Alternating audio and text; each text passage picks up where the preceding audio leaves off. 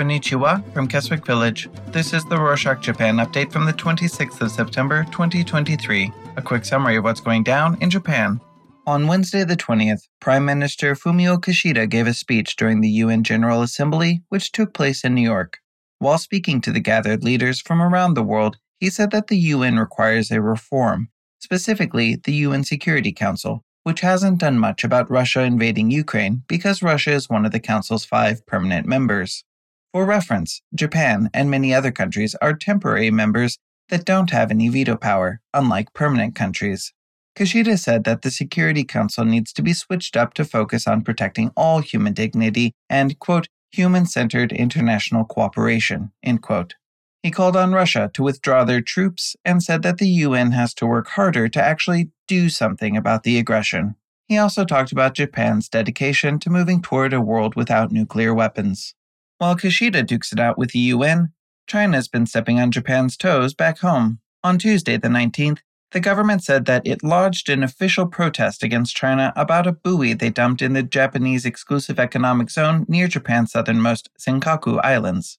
The Coast Guard found the buoy back on the 15th of July and told locals about it so that they didn't ram into it by accident. It really shouldn't be there at all, though, and China putting it there broke some UN international marine laws. Japan told China to hurry up and get rid of it, or they'd do whatever it takes in order to protect their territory. The beef with China doesn't end there. Ever since Beijing banned seafood imports from Japan, the country's seafood industry has been struggling. The ban started when the Fukushima Daiichi power plant began releasing treated water into the ocean. The water used to be radioactive, but the plant owners diluted and treated it to make it safe, though it still contains a small amount of tritium, which can't be removed.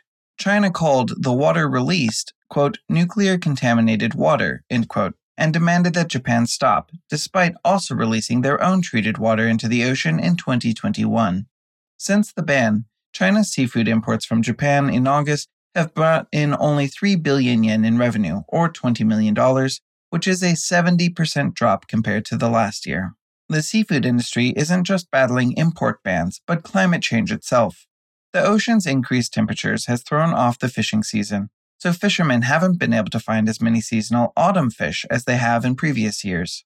For example, the season's first auction of blowfish took place on Monday the 25th and only had a third of the blowfish compared to last year. Kelp farmers have also said that the higher ocean temperatures make more sea critters cling to the kelp.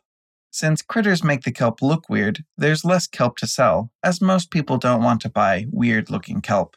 On the other side of the globe, Japan and three other countries met up to talk about the state of the Indo Pacific region on Friday, the 22nd. Diplomats from Japan, the US, Australia, and India all agreed to maintain the region's current peace and stand up against anyone trying to shake things up. They didn't say it explicitly, but they were all likely referring to both China's continued military activity around Taiwan and North Korea's numerous missile launches. The diplomats also urged UN members not to go around trading weapons with North Korea. In domestic news, it's no secret that the yen is at its weakest since 1990, with the dollar exchange rate at 140 yen as of Wednesday the 20th. In order to keep it from getting even weaker, the government recently began talking with other countries about finding ways to keep currencies more stable. Most of the talks have been with the US, which has been doing all sorts of crazy voodoo to try to keep inflation in check. The finance ministry said it's keeping a close eye on the situation, but may have to start putting measures in place to bolster the yen before things get too far south.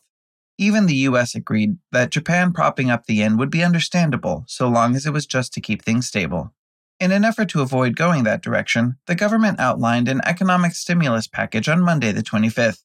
Although Prime Minister Kishida said that they haven't finished writing the measure package yet, they plan to lower certain taxes, including Social Security, as a way to encourage businesses to increase wages. They also want to put in tax cuts for anyone investing in promising fields like semiconductors. The government hopes to finish working out the details of the package by the end of October. On a related note, on Friday the 22nd, the Bank of Japan decided to maintain its very low interest rates.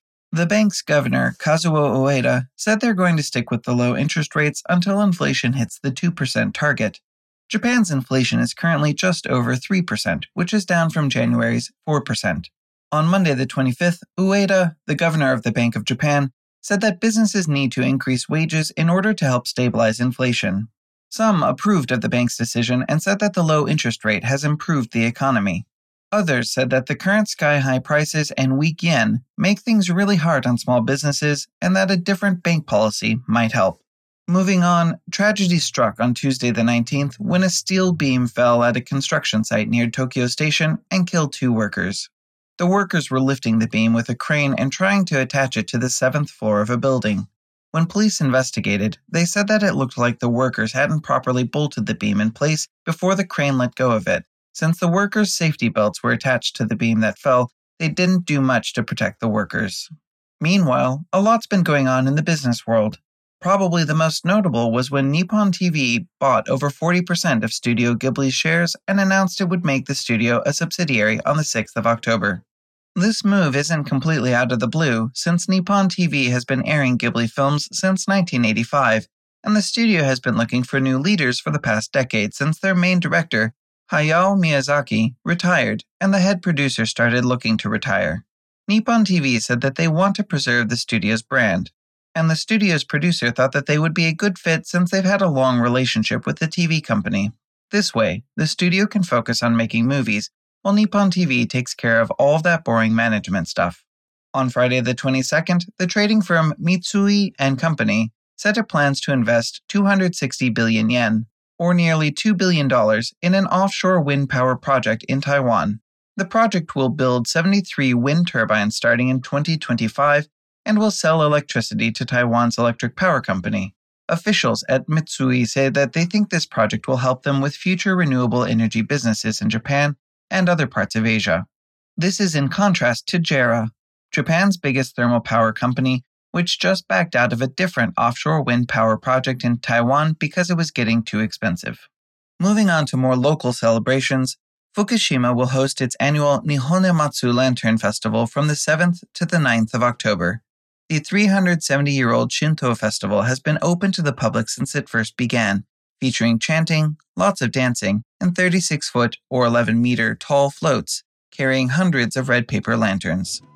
That's it for this week. Thanks for joining us. Japan Rorshok Update is one of the country specific podcasts we do, but we've been experimenting with other topics, and we have a new show about the Arctic, where we update you on everything going on north of the Arctic Circle. The Arctic Update is the third of the new series, along with the ocean and multilateral updates. You can look for them in your podcast listening app of choice or follow the links in the show notes. Tell your friends. Mata ne!